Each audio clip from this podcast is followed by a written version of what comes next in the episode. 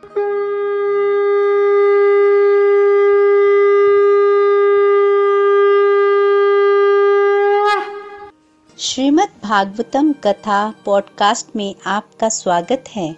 Golok express में आइए, दुख दर्द भूल जाइए एबीसीडी की भक्ति में लीन होके नित्य आनंद पाइए।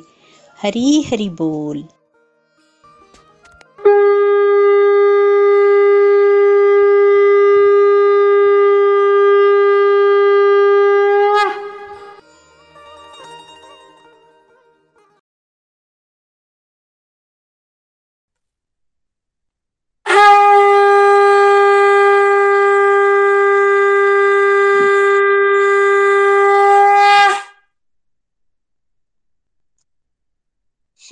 भागवत भगवान की जय।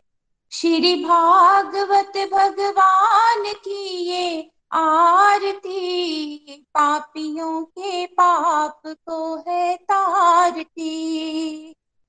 श्री भागवत भगवान की है आरती, पापियों के पाप को है तार श्री भागवत भगवान की है आरती। पापियों के पाप को है तारती। ये अमर ग्रंथ, ये मुक्ति पंथ, ये पंचम वेद निराला। नव ज्योति जगाने वाला। ये अमर ग्रंथ, ये मुक्ति पंथ, ये पंचम वेद निराला। नव ज्योति जगाने वाला।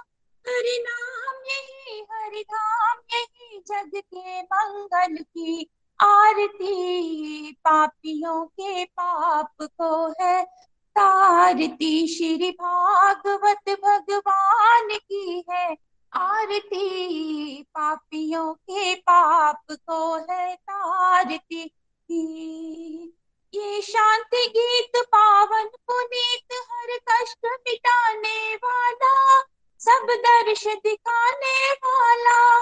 ये शांति गीत पावन पुनीत, हर कष्ट मिटाने वाला, सब दर्श दिखाने वाला। ये सुख करनी, ये दुख हरनी श्री वासुधन की आरती। पापियों के पाप को है तारती, पापियों के पाप को है तारती। श्री भागवत भगवान की है आरती, पापियों के पाप को है तारती। ये मधुर बोल जग बंद खोल सत मार्ग दिखाने वाला, बिगड़ी को बनाने वाला ये मधुर बोल जग बंद खोल सत मार्ग दिखाने वाला बिगड़ी को बनाने वाला। श्री राम, यही घन श्याम, यही प्रभु की महिमा की आरती। पापियों के पाप को है तारती। श्री भागवत भगवान की ये आरती, पापियों के पाप को है तारती। पापियों के पाप को है तारती। पापियों के पाप को है तारती। हरी हरी बोल, हरी हरी बोल। हरी हरी बोल एवरीवन हरी हरी बोल। जय श्री कृष्ण चैतन्य, प्रभु नित्यानंद, श्री द्वैत गदधर श्रीवासति गौर भक्त वृंद। Hare Krishna Hare Krishna, Krishna Krishna, Hare Hare Hare Ram Hare Ram Ram Ram, Hare Hare. Busy through the body free as a soul Hari Hari बोल, हरी हरि बोल। शरीर से रहिए व्यस्त और आत्मा से रहिए मस्त। हरि नाम जपते हुए transform the world by transforming yourself Shrimad Bhagavatam की जय। गौर निताई की जय श्री श्री राधा श्याम सुंदर की जय। न शस्त्र पर न शास्त्र पर न धन पर और ना ही किसी युक्ति पर। मेरा तो जीवन आश्रित है प्रभु केवल और केवल आपकी कृपा शक्ति पर। गोलोक एक्सप्रेस में आइए दुख दर्द भूल जाइए एबीसीडी की भक्ति में लीन होकर नित्य आनंद पाइए। जय श्री राधे कृष्णा। सो so, हरी हरी बोल एवरीवन कैंडो नंबर फोर पर जो है वो हमारी चर्चा जो है चल रही थी। बेसिकली विसर्ग सृष्टि का वर्णन है कैंटो नंबर फ़ोन में, और विदुर और मैत्रेय संवाद जो है चल रहा है। ध्रुव महाराज की कथा हमने पढ़ी, और ध्रुव महाराज को जब भगवत प्राप्ति हुई तो नारद मुनि बहुत खुश थे, और प्रचेताओं के यज्ञ में जाकर उन्होंने बेसिकली बताया कि ध्रुव महाराज जो है, वो भगवान के महान भक्त हैं। तब विदुर जी ने प्रश्न किया था मैत्री ऋषि से कि ये प्रचेतागण कौन है? तब मैत्रेय जी ने प्रचेताओं की कथा सुनाई कि ध्रुव महाराज के ही आगे वंशज हैं प्रचेतागण और प्राचीन वरिष्ठ जी के पुत्र हैं प्रचेता लोग। और ये दस भाई हैं और एक जैसे ये दसों के दसों जो है ना, वो एक जैसे स्वभाव के हैं, इसलिए इनको प्रचेतागण जो है वो कहा जाता है। तो जब प्रचेताओं लोग जो है वो पैदा हुए, तब उनके जो पिता थे प्राचीन बरही, उन्होंने उनको विवाह करके अच्छी संतान उत्पन्न करने के लिए कहा तो प्रचेता लोग भगवान की भक्ति करने के लिए चले गए। उनको वो नारायण सरोवर पर गए, उनको भगवान शिव जी के दर्शन हुए और भगवान शिव जी ने उनको रुद्र गीत जो है वो दिया और वो दस हज़ार वर्षो तक रुद्र गीत का पाठ करके भगवान को प्रसन्न करने की कोशिश कर रहे हैं। उसी समय जब प्रचेता लोग भगवान की भक्ति कर रहे हैं, तब प्राचीन बरही क्या कर रहे हैं? तब प्राचीन बरही जो है वो कर्म कांड कर रहे हैं, यज्ञ कर रहे हैं। क्यों यज्ञ कर रहे हैं? यज्ञ कर रहे हैं ताकि वो स्वर्ग की प्राप्ति कर सकें।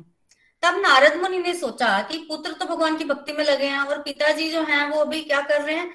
अभी कर्मकांडी कर रहे हैं तो क्यों ना प्राचीन वरी के पास जाकर उसको कुछ समझाया जाए। तो नारद मुनि जो है वो प्राचीन वरी के पास गए और उन्होंने जाकर उनको बोला कि तुम ये कर्मकांड क्यों कर रहे हो? स्वर्ग की प्राप्ति के लिए? तो क्या सच में तुम्हें स्वर्ग मिलेगा? जरा ऊपर तो देखो। जैसे प्राचीन बरही ने ऊपर देखा तो ऊपर उनको पशु दिखे काफ़ी सारे ना जो बहुत ही भयानक रूप में खड़े हैं। तो प्राचीन बरही देखकर डर गए और उन्होंने पूछा ये क्या?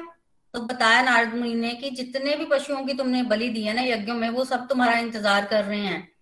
ताकि तुम जब यहाँ से जाओ तो वो तुम्हें नोच नोच के खाएँ तुम्हें तो नरक मिलेगा और वो पशु जो है वो तुम्हें नोच नोच के खाएँगे मारेंगे और उसके बाद तुम इस धरती पर आ, आओगे। मतलब अल्टीमेटली तुम्हें सुख की प्राप्ति नहीं होगी तुम नरक में जाओगे। ये देखकर प्राचीन बरही जो है वो डर गया और तब नारद मुनि ने उनको एक पुरंजन की कथा सुनाई। कथा इस प्रकार है, आज बेसिकली हम पुरंजन उपाख्यान करेंगे। एक समय ना पंचाल देश में एक पुरंजन नाम का राजा रहता था और उसका एक मित्र था अविज्ञात। ये जो अविज्ञात है ना, इनके कार्यों को कोई समझ नहीं पाता था। तो अविज्ञात के कार्यों को कोई समझ नहीं पाता था और एक दिन पुरंजन को लगा कि उनको ना कहीं और चले जाना चाहिए।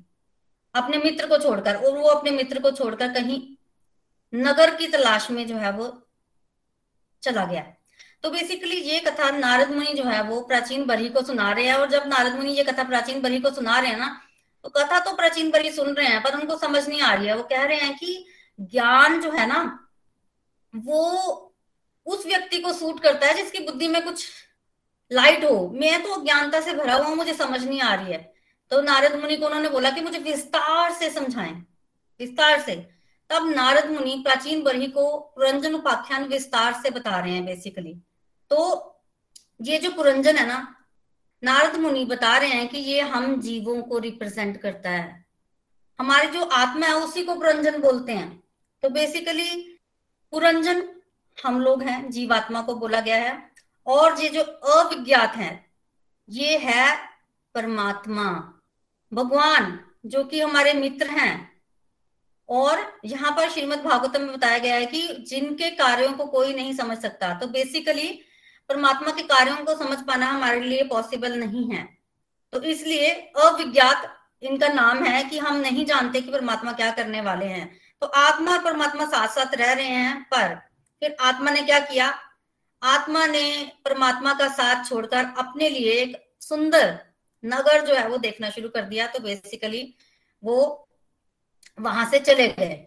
और पुरंजन जो है वो नगर की खोज करने लगा। उसको घूमते घूमते वो बड़ी जगह गया, पर उसको कोई अच्छा नगर नहीं मिला। तो अल्टीमेटली फिर उसको हिमालय की दक्षिण दिशा में भारतवर्ष नामक क्षेत्र मिला, और वो क्षेत्र उसको रहने के लिए पसंद आया।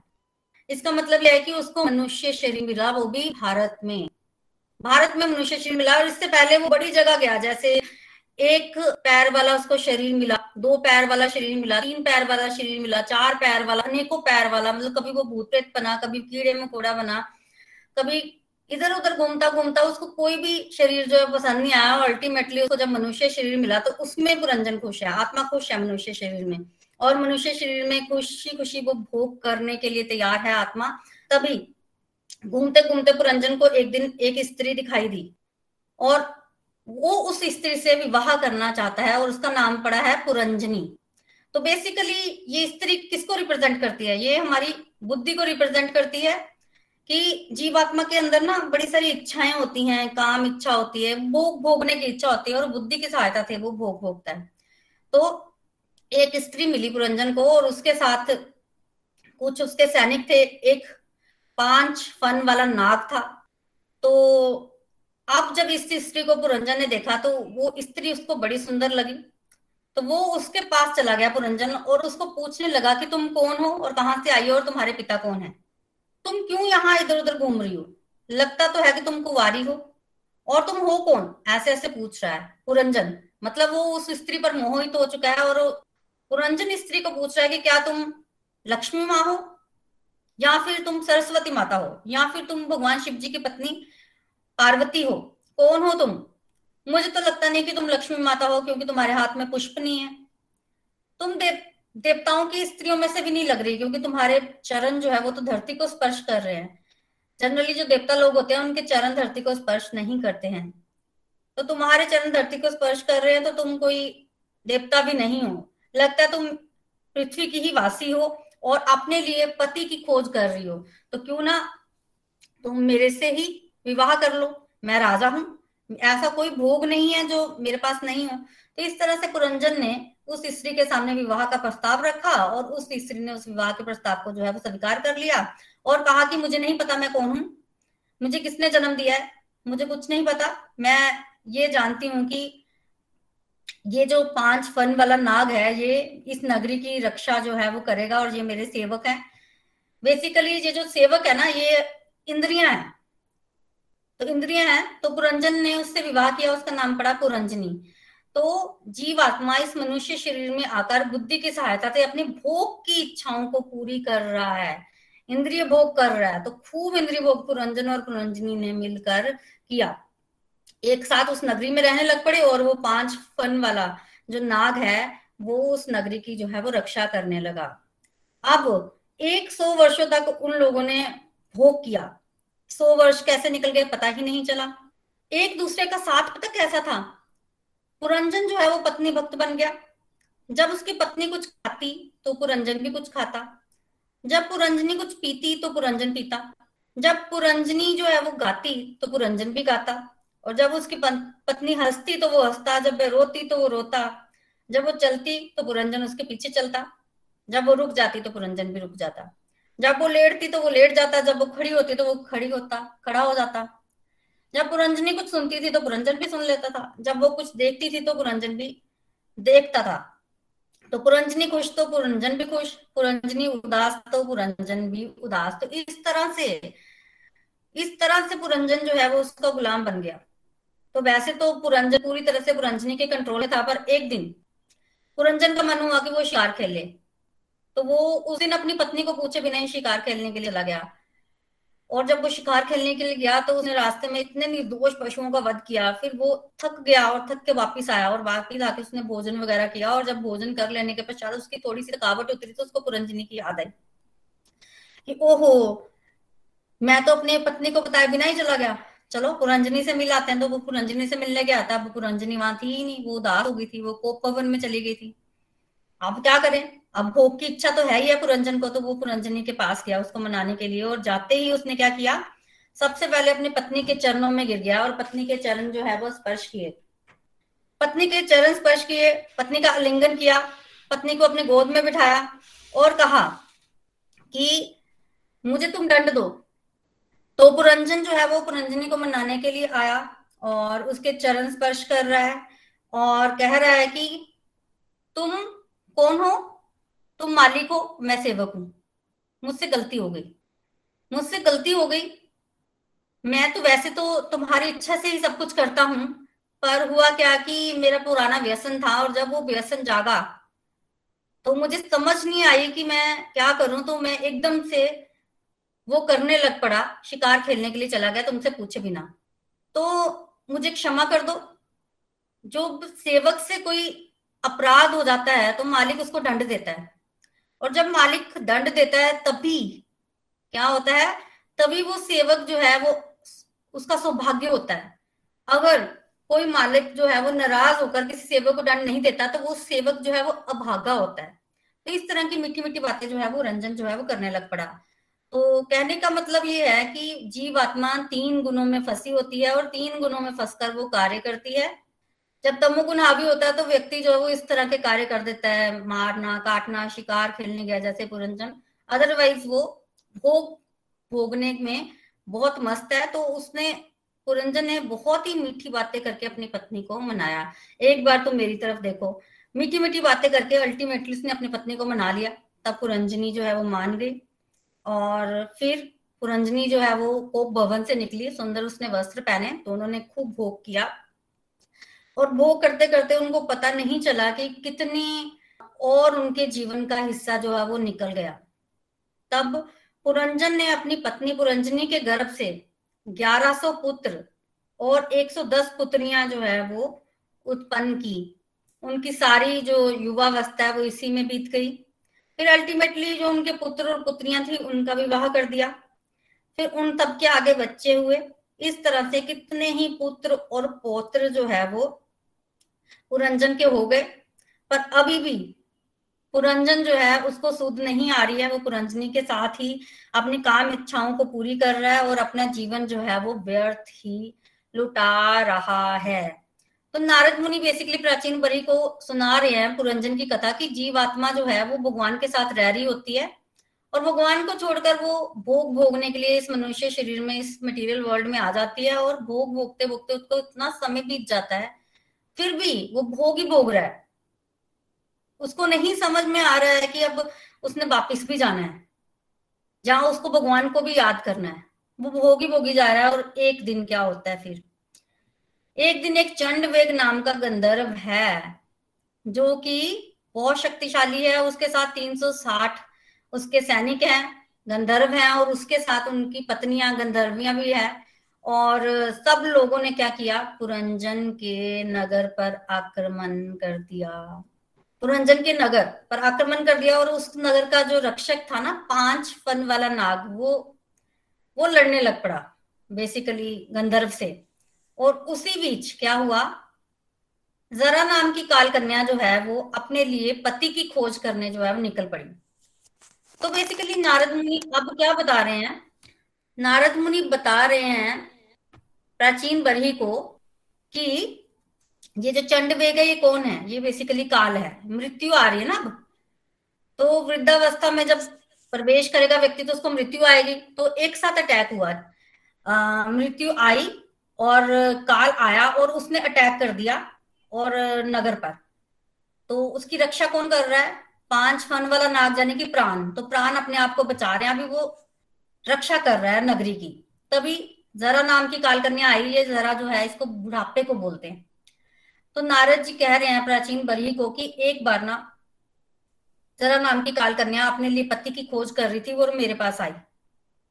उसने मुझे बोला कि मुझसे विवाह करो। हालाँकि वो जानती थी कि मैं अखंड ब्रह्मचारी हूँ, फिर भी वो विवाह करना चाहती थी, उसको कोई मिला नहीं तो उसने मुझे बोला कि मेरे से विवाह करो। तब नारद मुनि ने विवाह करने से मना कर दिया। तब उस जरा नाम की काल कन्या ने क्या किया? श्राप दिया। नारद मुनि को कि मैं तुम्हें श्राप देती हूँ कि तुम एक जगह पर बहुत ज़्यादा समय तक नहीं टिक पाओगे। तो नारद मुनि को जब श्राप मिला ना तो ये श्राप नारद मुनि को पहले भी मिल चुका है। किससे? दक्ष प्रजापति से। अगर आपको याद हो तो दक्ष प्रजापति ने नारद मुनि को श्राप दिया था कि तुम एक जगह पर ज़्यादा समय तक नहीं टिक पाओगे। तो नारद मुनि तो मुनि को तो ऑलरेडी ये श्राप मिला है और उन्होंने उस श्राप को स्वीकार कर लिया और क्या कहा जरा नाम की काल कन्या को कि तुम जबन राज भय के पास जाओ और उससे विवाह करो, वो तुमसे विवाह अवश्य करेगा। तो जरा नाम की काल कन्या जो है वो यवनराज भय के पास गई। भय मतलब बेसिकली भय होता है, जब व्यक्ति को मृत्यु के समय भय लगता है ना, वो, ये वो भय है। यमराज भी बोलते हैं इसको तो उनके पास गई काल कन्या और कहा कि मुझसे विवाह करो, पर उन्होंने भी विवाह करने से मना कर दिया और उसको कहा कि तुम मेरे बड़े भाई प्रज्वर के पास चली जाओ, वो तुम्हें पति, पत्नी रूप में ज़रूर स्वीकार करेंगे। तो प्रज्वर होता है टेम्परेचर जब व्यक्ति की मृत्यु होने वाली होती है तो उसके शरीर का टेम्परेचर बहुत बढ़ जाता है, उसको प्रज्वर बोलते हैं। तो बेसिकली यमराज जी, भय और उनका छोटा भाई उनके बड़े भाई प्रज्वर और जरा नाम की कालकन्या ये बुढ़ापे की प्रतीक है। तो बेसिकली जब मृत्यु आनी होती है ना व्यक्ति को तो ये सारे एक साथ व्यक्ति पर अटैक करते हैं। तो सबने अटैक कर दिया पुरंजनी के, पुरंजन और पुरंजनी के नगर पर। तो यवनराज यमराज जो है ना, वो भगवान कृष्ण की सेवा करना चाहते थे, इसलिए उन्होंने विवाह नहीं किया। तो उन्होंने क्या किया, जरा को बोला कि तुम अपने पति के साथ जाओ और लोगों को, लोगों पर अटैक करो बेसिकली मैं भगवान कृष्ण का भजन करूँगा। तो वो भेज देते थे वृद्धावस्था को और प्रज्वर को और खुद स्वयं भगवान का भक्त भक्ति करते थे। तो पहले व्यक्ति के जीवन में जो है वो बुढ़ापा आता है। अंत में फिर यमराज भी जाते हैं तो इस तरह से जब पुरंजन के नगर पर आक्रमण हुआ ना तो जो नाग है वो रक्षा करने लग पड़ा, पर अल्टीमेटली जब चारों तरफ़ से आक्रमण हुआ तो नाग जो है वो वीक पड़ गया और उसने आके पुरंजन को खबर दी कि अब मैं और नहीं लड़ सकता। वो प्राण को प्रतीक है, प्राण जो है वो अब शरीर में टिक नहीं रहे हैं। अब जब पुरंजन को पता चला कि भाई नाग हमारी रक्षा नहीं कर पाया तो अब पुरंजन चिंतित हुआ। मतलब जब मृत्यु आई तो जीव आत्मा चिंतित हो उठी। पर काल कन्या ने मतलब बुढ़ापे ने उसको ऐसा बांधा कि अब वो सामना ही नहीं कर पा रहा है। अब व्यक्ति बूढ़ा हो गया, लड़ेगा कैसे? इच्छाएँ तो उसके अंदर भरपूर है। वो अभी भी कामुक इच्छाओं के जाल में फंसा है। पुरंजन को अभी भी अपनी पत्नी की चिंता है, पुरंजनी का क्या होगा? अभी भी वो यही सोच रहा है। मैं मर जाऊँगा तो मेरी पत्नी का क्या होगा? वो तो मेरे साथ ही उठती थी, मेरे साथ ही खाती थी, मेरे साथ ही पीती थी, मेरे बच्चों का क्या होगा? कौन उनकी रक्षा करेगा? हाय मेरी बेचारी पत्नी। मरने के बाद कौन ध्यान रखेगा उसका? मेरे बच्चों का पालन पोषण कौन करेगा? ये पुरंजन सोच रहा है। तो नारद मुनि प्राचीन बरी को बोल रहे हैं कि जीव आत्मा मनुष्य शरीर मिला जीव आत्मा को, उसने पूरे जीवन भर भोग किया, फिर उसको मृत्यु आ गई। और जब उसको मृत्यु आई तो व्यक्ति भगवान को याद नहीं कर रहा है। किसको याद कर रहा है? इंद्रिय भोग को। तो पुरंजन के केस में वो पुरंजनी को याद करता हुआ उसने वो शरीर जो है वो त्याग दिया। पुरंजनी को याद करते हुए शरीर त्यागा तो भगवत गीता में भगवान कहते हैं कि जब व्यक्ति जो है वो जिस भाव का स्मरण करता है मृत्यु के समय, वो अगले जीवन में उसी भाव को प्राप्त होता है तो अल्टीमेटली पुरंजन को अगले जन्म में स्त्री शरीर मिला।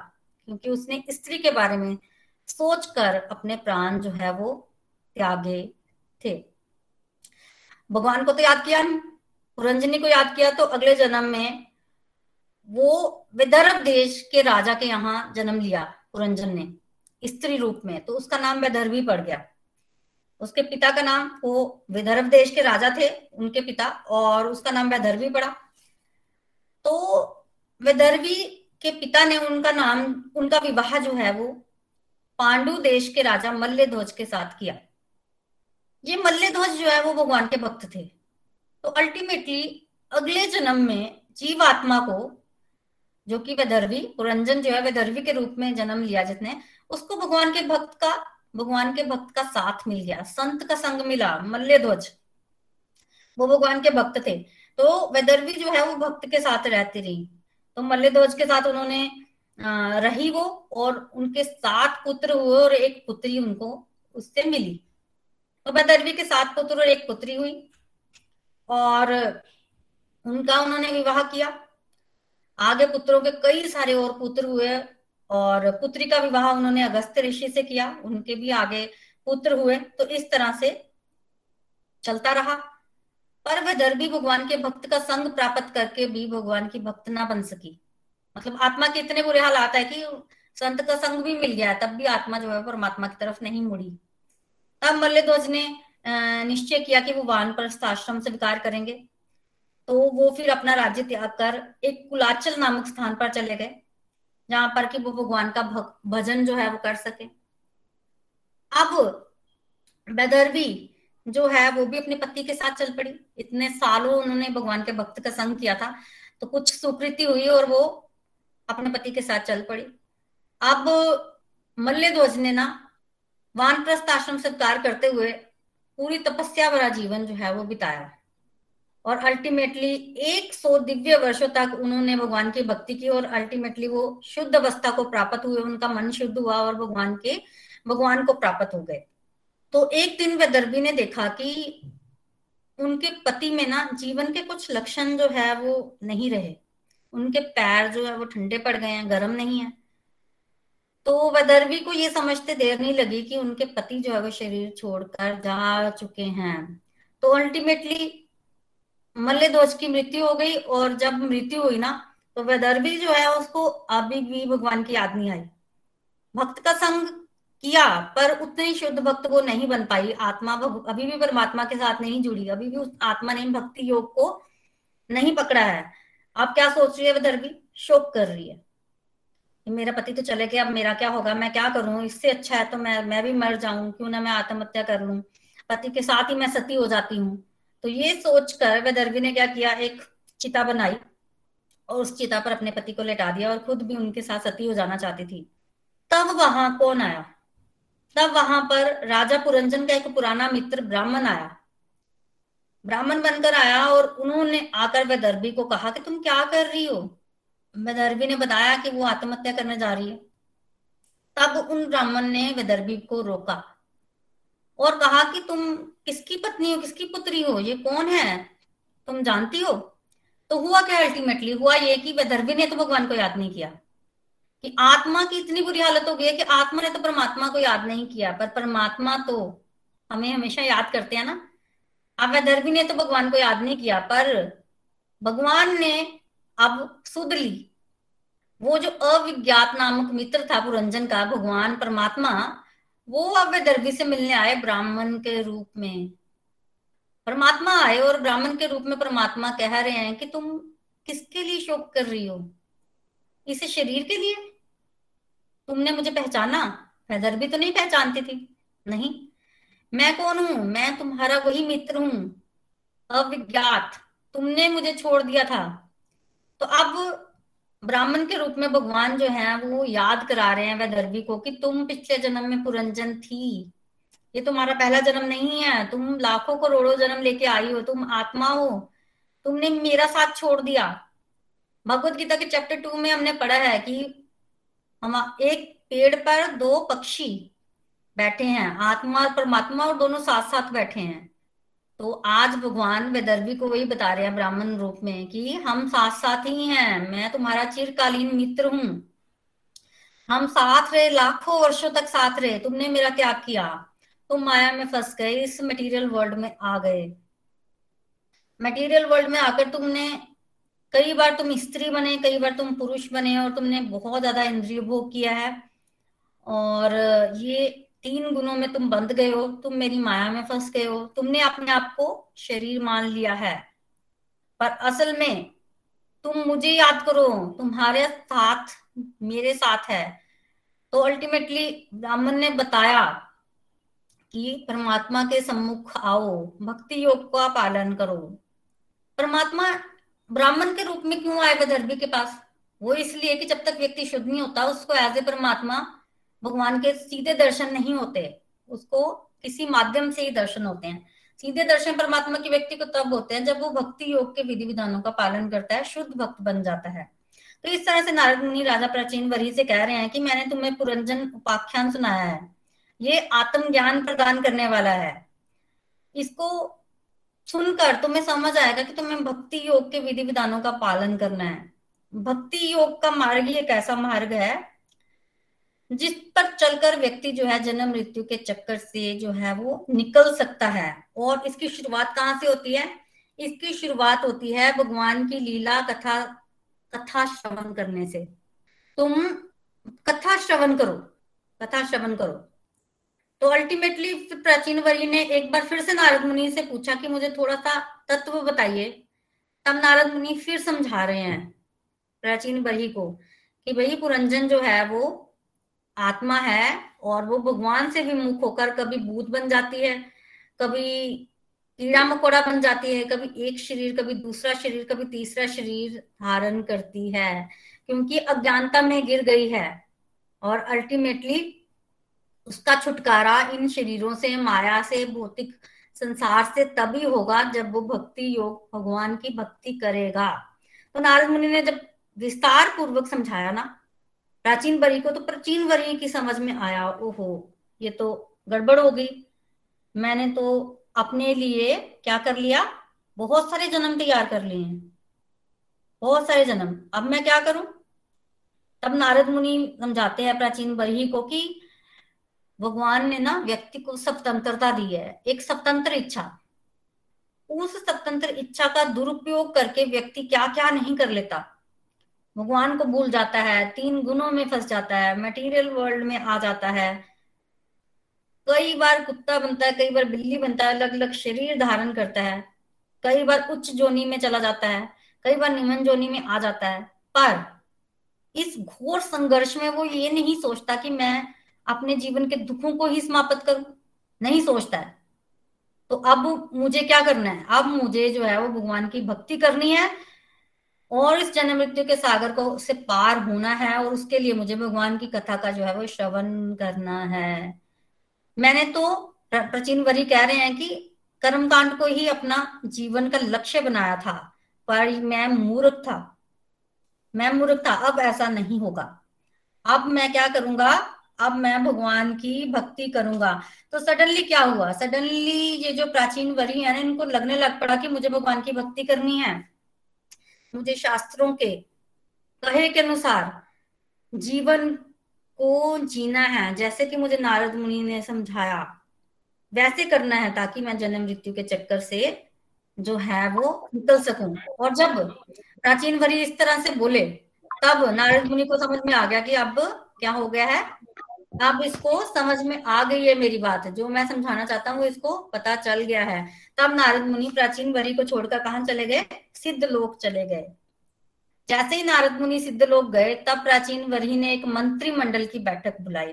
और बैठक बुलाकर उन्होंने क्या कहा?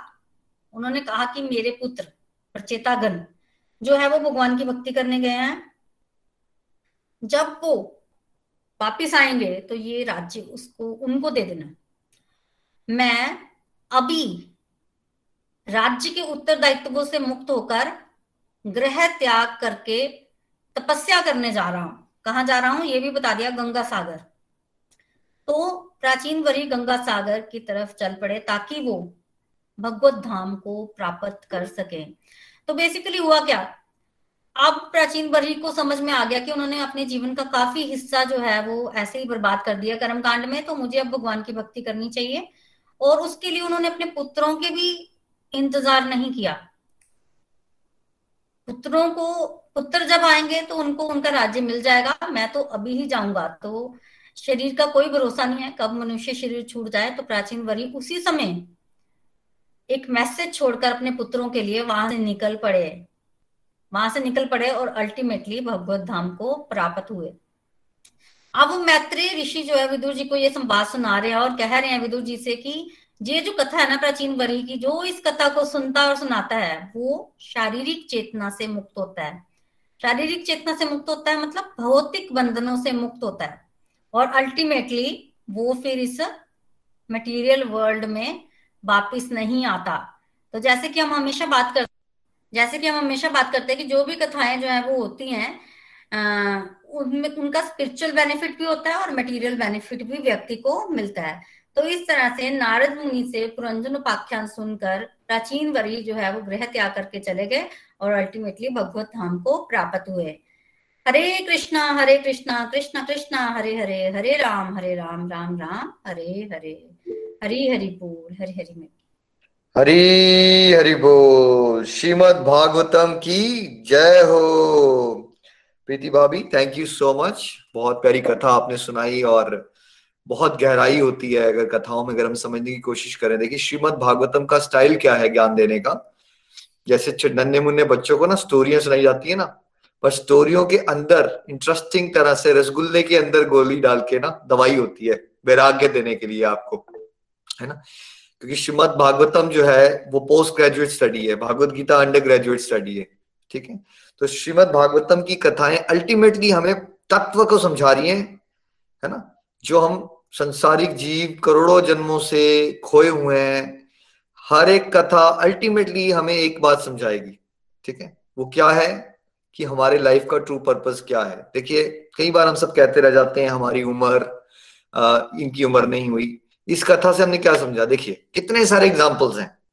पर चेता छोटे थे या उनके फादर छोटे थे।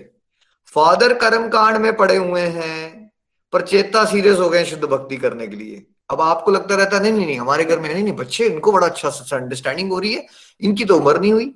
ऐसा कहीं नहीं बताया गया शास्त्रों में कि जो पंद्रह साल का है, वो डिवोशन में आगे नहीं बढ़ सकता, जो सत्तर साल का वो बढ़ जाएगा आगे। क्योंकि इसका आपके शरीर की उम्र से कोई लेना देना ही नहीं है।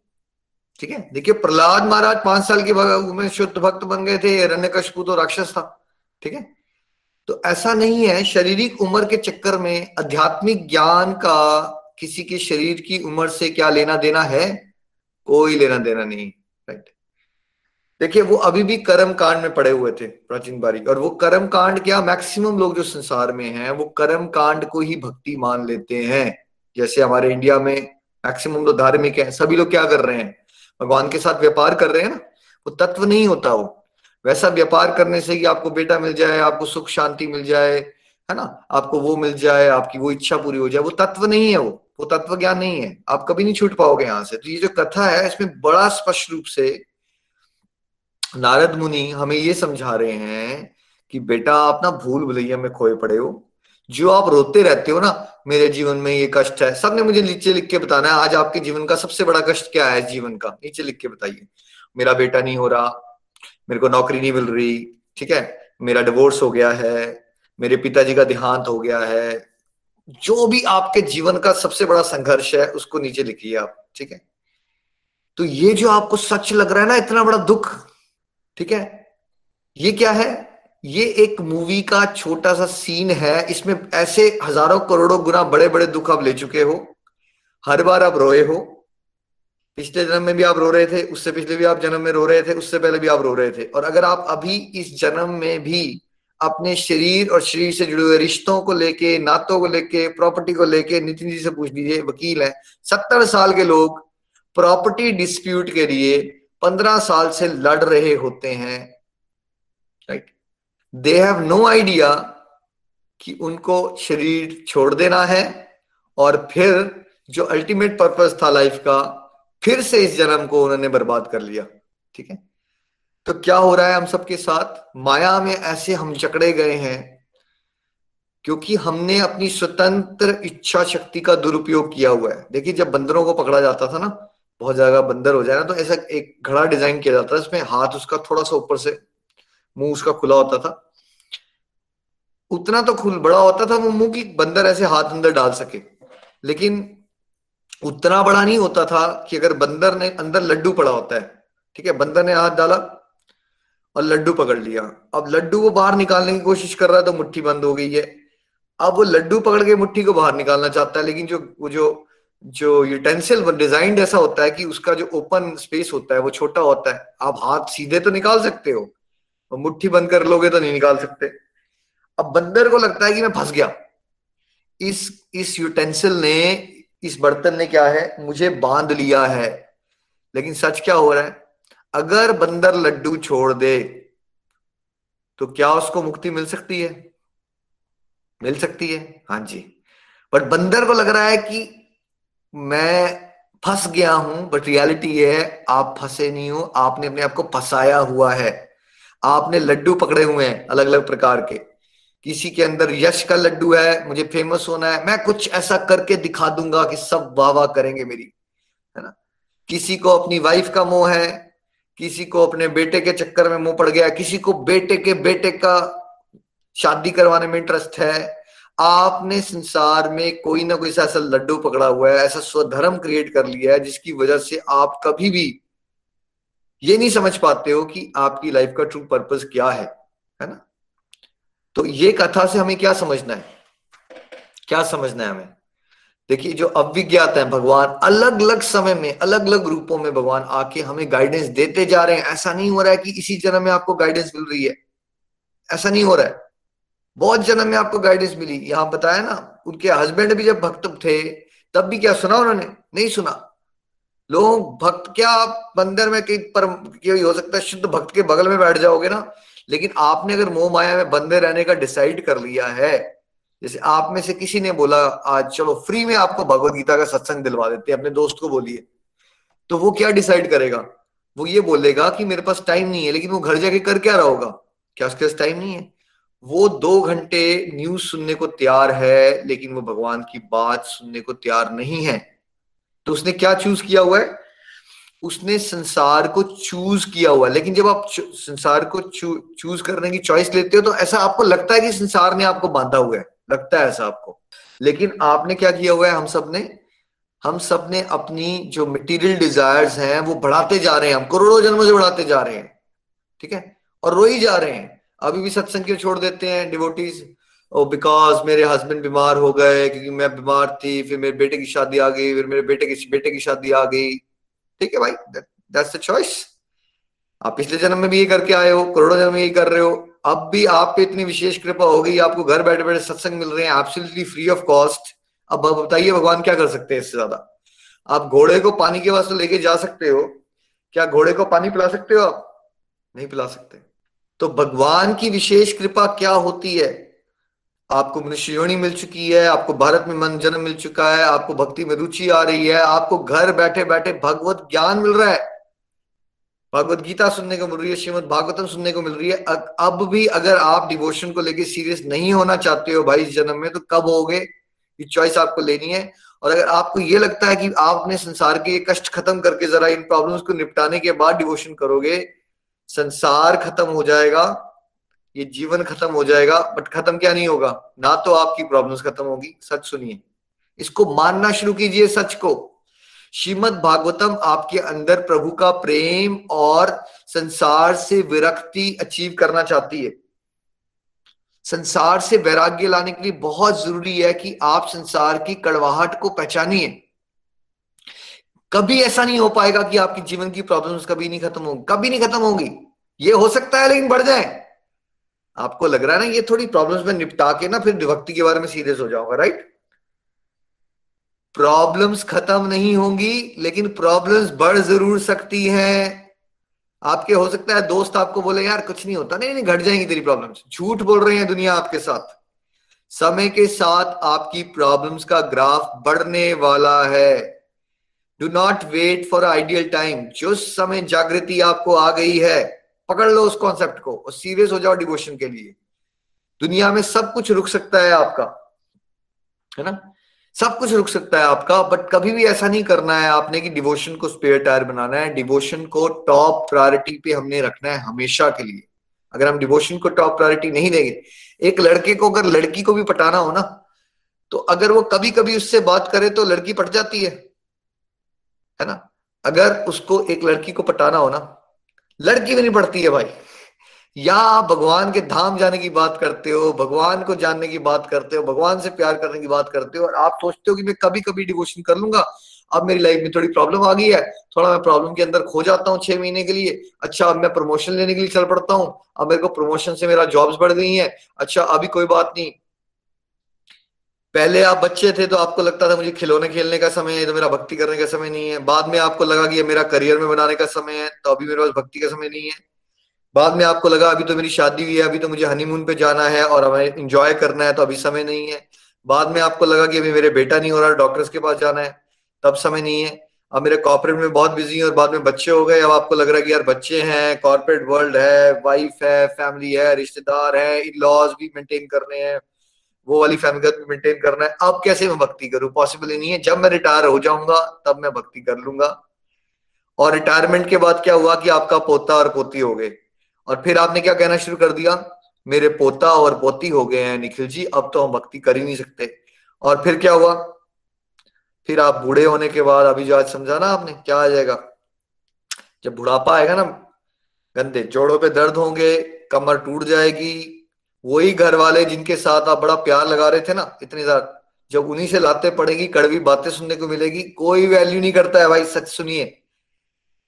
वही बेटे होते हैं जो वही मदर्स को घर से बाहर निकाल के धाम यात्रा करवाने। पहले पहले तो मदर कह रही थी, धाम यात्रा करवाओ। ठीक है? धाम यात्रा ऐसे नहीं करवाई जाती। जब वो बहू के इन्फ्लुएंस में आएँगे ना तो वही बेटा होगा जो माँ बाप को घर से भी बाहर निकालता है। सुना है आपने, नहीं सुना है? आपको लगता है आपके साथ नहीं होगा? क्या आपके पास गारंटी है? ये आपके साथ नहीं होगा। जिन लोगों के साथ आप प्यार बनाने लगे हुए हो इन्वेस्टमेंट करते जा रहे हो इमोशंस की, वहीं से दुख मिलेगा। इस बात को पकड़ के चलिए। ये प्रभु का तरीका होता है मुझे और आपको समझाने का। जब तक तुम इस बात को नहीं समझते हो कि तुमने अपने सारे इमोशंस कौन से बैंक में इन्वेस्ट कीजिए अपने इमोशंस प्रभु के बैंक में इन्वेस्ट कीजिए। वो एक ही जगह है जहाँ आपके इमोशंस मल्टीप्लाई होके आपको प्रभु कृपा से प्रभु प्यार देंगे। संसार में आपने जो इमोशन लगा रखे हैं, उसको पीछे खींचिए। नहीं तो आपको बहुत दुख होना है और आपने फिर रोना है, ठीक है? और रोगे आप। पहले भी बहुत रो चुके हो। इस जन्म में जो आपको आपकी ज़िंदगी की सबसे मुश्किल सिचुएशन लग रही है ना आज, ये मैं आपको बताना चाहता हूँ। उसको करोड़ों बाद, करोड़ों जन्मों में रो चुके हो, उससे ज़्यादा बड़ी बड़ी डिफ़िकल्ट सिचुएशंस में आप। तो रदर देन की आप हर बार एक प्रॉब्लम के लिए रो, फिर अगला जन्म लो, फिर एक प्रॉब्लम के लिए रो, फिर दस प्रॉब्लम के लिए रो, फिर अगला जन्म रो, क्यों नहीं आप सीरियस हो जाते कि हमने भगवत धाम की प्राप्ति करनी है? ये छुटकारा ही खत्म, ये कहानी खत्म। हमने अपनी लाइफ में डिवोशन को टॉप प्रायोरिटी पे लाना है। श्रीमद भागवतम की जय। हरे कृष्ण हरे कृष्ण कृष्ण कृष्ण, हरे हरे। हरे राम हरे राम। राम राम, हरे हरे। तो आज से जो आपकी बुद्धि और मन जिसको आप स्वयं मान लेते हो ना, सब ठग रहे हैं आपको, अंदर से विचार आते हैं ना आपके, नहीं नहीं नहीं, मैं ना थोड़ा इसके बाद कर लूँगा और वैसे इसलिए कहा जाता है, सत्संग में आए हो, सत्संग की सुनी बातों को बुद्धि पे बिठाओ तो वो पुरंजनी नहीं है। नहीं, जो पुरंजनी है ना, वो है आपकी भ्रमित करने वाली बुद्धि आपको। जितना आप अपने मन के और बुद्धि के अनुसार से चलोगे, आप ठगे जाओगे। जितना आप सत्संग में सिखाई गई बातों को बुद्धि में धारण करके, बुद्धि में धारण करके लाइफ के डिसीज़न लोगे, उतना जल्दी भगवत प्रेम की प्राप्ति करके भगवत धाम जा सकते हो, है ना? तो किसकी बातों को सुनना है? सत्संग की बातों को बुद्धि में धारण करो, तब गुरु धारण किया हुआ है आपने। अदरवाइज़ वो भगवान और गुरु की फ़ोटो ज़रूर है, बट वो बुद्धि में नहीं है आपके। कुछ नहीं होगा। बुद्धि में धारण करना है, उन बातों को जो आज आप सत्संग में सुन रहे हो। और फिर लाइफ के डिसीजंस को हमने उसके अकॉर्डिंगली लेना है। हरी हरी बोल जी, हरी हरी बोल। तो चलिए अब जानते हैं डिवोटीज ने अपनी क्या की लर्निंग जहाँ से ली। आज सबसे पहले हम मौका देंगे चंडीगढ़ से विजय जी को। हरी हरी बोल, हरी हरी बोल विजय जी। हरी हरी बोल, हरी हरी बोल। हरे कृष्ण हरे कृष्ण कृष्ण कृष्ण, हरे हरे हरे राम हरे राम राम राम, हरे हरे। सबसे पहले प्रीति जी को, व्यासपीठ को शत शत नमन। इतनी सुंदर कथा उन्होंने हमें सुनाई है। प्रचेताओं से शुरू करके प्राचीन बरही की कथा। ये एक एलेगोरिकल कथा है। कथा ही नहीं है बल्कि हमारे पूरे जीवन को बता देती है। पुरंजन, पुरंजनी, विदर्भी मले ध्वज फिर उसके बाद जरा, चंडवेग, प्रज्वर, इतने नाम लिए ये सब कैरेक्टर्स हैं। लेकिन ये हमारे जीवन से ही रिलेटेड हैं, हमें ही सिखा रहे हैं। और बहुत सुंदर तरीके से ये बताया गया कि किस तरह से प्रभु ने जो हमें फ्री विल दी हुई है, स्वतंत्र इच्छा, उसका हम दुरुपयोग करते रहते हैं। और जब दुरुपयोग करते हैं तो क्या होता है कि हम सांसारिक बंधनों में बंधे रहते हैं त्रिगुणी माया में फंसे रहते हैं। और होता क्या है कि जीवन का जो उद्देश्य था प्रभु की प्राप्ति, उसको भूल जाते हैं। प्रकृति के गुणों में बध के बद्ध जीव बन जाते हैं। और फिर ये शरीर एक से दूसरे दूसरे से तीसरे शरीर में चलता रहता है। यात्रा तो आत्मा की ही है, और हम दर दर भटकते रहते हैं। हम सोच के तो ये आए थे कि शास्त्रोक्त जीवन जिएँगे, लेकिन इस तरह से हम मटेरियल जीवन में फंस जाते हैं, ये मेरे बच्चे हैं, मुझे इनके लिए कुछ करना है, अगली पीढ़ी का क्या बनेगा? इन सारे चक्करों में कोशिश तो हम करते हैं, राजसिक गुण में रहते हुए बड़ी मेहनत करते हैं, बड़े प्रयत्न करते हैं, पर एक किस्म से हम उस चक्रव्यूह में फंस जाते हैं, उसी में घिरे रहते हैं। शारीरिक चेतना से मुक्ति कैसे मिले? इन भौतिक बंधनों से मुक्ति कैसे मिले? हम तत्व ज्ञान को कैसे समझें? ये तो हम तभी समझ पाएँगे जब हम इस बात को रियलाइज़ करेंगे कि ये जगत मिथ्या है और प्रभु ही सच है। उमा कहूँ मैं अनुभव अपना, सच हरि नाम, जगत सब सपना। और बात यही है इस पूरी की पूरी कथा से जो प्रीति जी ने इतने सुंदर तरीके से हमें समझाई है, एक ही चीज़ बार बार पिन पॉइंट होके हमारे सामने आती है कि हम अपनी ज़िंदगी के असली उद्देश्य को ही भूल गए हैं। जैसे निखिल जी ने कहा कि ज़िंदगी की प्रॉब्लम्स तो कभी खत्म नहीं होंगी। एक पूरी होगी तो दूसरी आ जाएगी। और हमने टॉप प्रायोरिटी किसको देनी है? प्रभु भक्ति को देनी है। सत्संग सेवा साधना, सत्संग साधना, सेवा और सदाचार को देनी है। एबीसीडी मॉडल जो हमें दिया गया है, उस मॉडल के मुताबिक चलना है। डिस्ट्रक्टिव से डिवोशनल एक्टिविटीज़ की तरफ़ चलना है। अंदरूनी कुरुक्षेत्र को समझना है। मुझे यहाँ रामकृष्ण परमहंस की एक कथा याद आ रही है। जीवन के आखिरी दिनों में उन्हें फ़ूड पाइप का कैंसर हो गया था, खाना खाने में भी दिक्कत होती थी, कोई चीज़ अंदर जाती ही नहीं थी। और उनके परम शिष्य स्वामी विवेकानंद ये देख के बहुत दुखी होते थे कि मेरे गुरुजी खा भी नहीं सकते। एक दिन उन्होंने रामकृष्ण परमहंस को निवेदन किया कि आप तो कहते हैं कि काली माँ से रोज आपकी रू बरू आमने सामने बातें होती हैं तो आप माँ को क्यों नहीं कहते कि इस कष्ट से आपका निवारण करें? पहले तो रामकृष्ण परमहंस टालते रहे, लेकिन एक दिन जब स्वामी विवेकानंद ने बहुत ज़ोर दिया तो उन्होंने कहा अच्छा आज मैं माँ से निवेदन करूँगा। और दूसरे दिन स्वामी विवेकानंद को कहने लगे कि, तुमने सारी गड़बड़ कर दी। माँ ने मुझे बहुत डांटा और ये कहा कि तुम इस भौतिक दुखों को लेके यहाँ परेशान हो रहे हो। मैं चाहती हूँ कि ये तुम्हारा आखिरी जन्म हो, ताकि तुम इन कर्म बंधनों से छुटकारा पाओ और तुम अभी भी इस चक्कर में पड़े हुए हो कि मेरे से खाना अच्छी तरह से निगला नहीं जा रहा। देखिए, ये प्रसंग जो है, हमारे जीवन में हमारी आँखें खोलने के लिए आते हैं।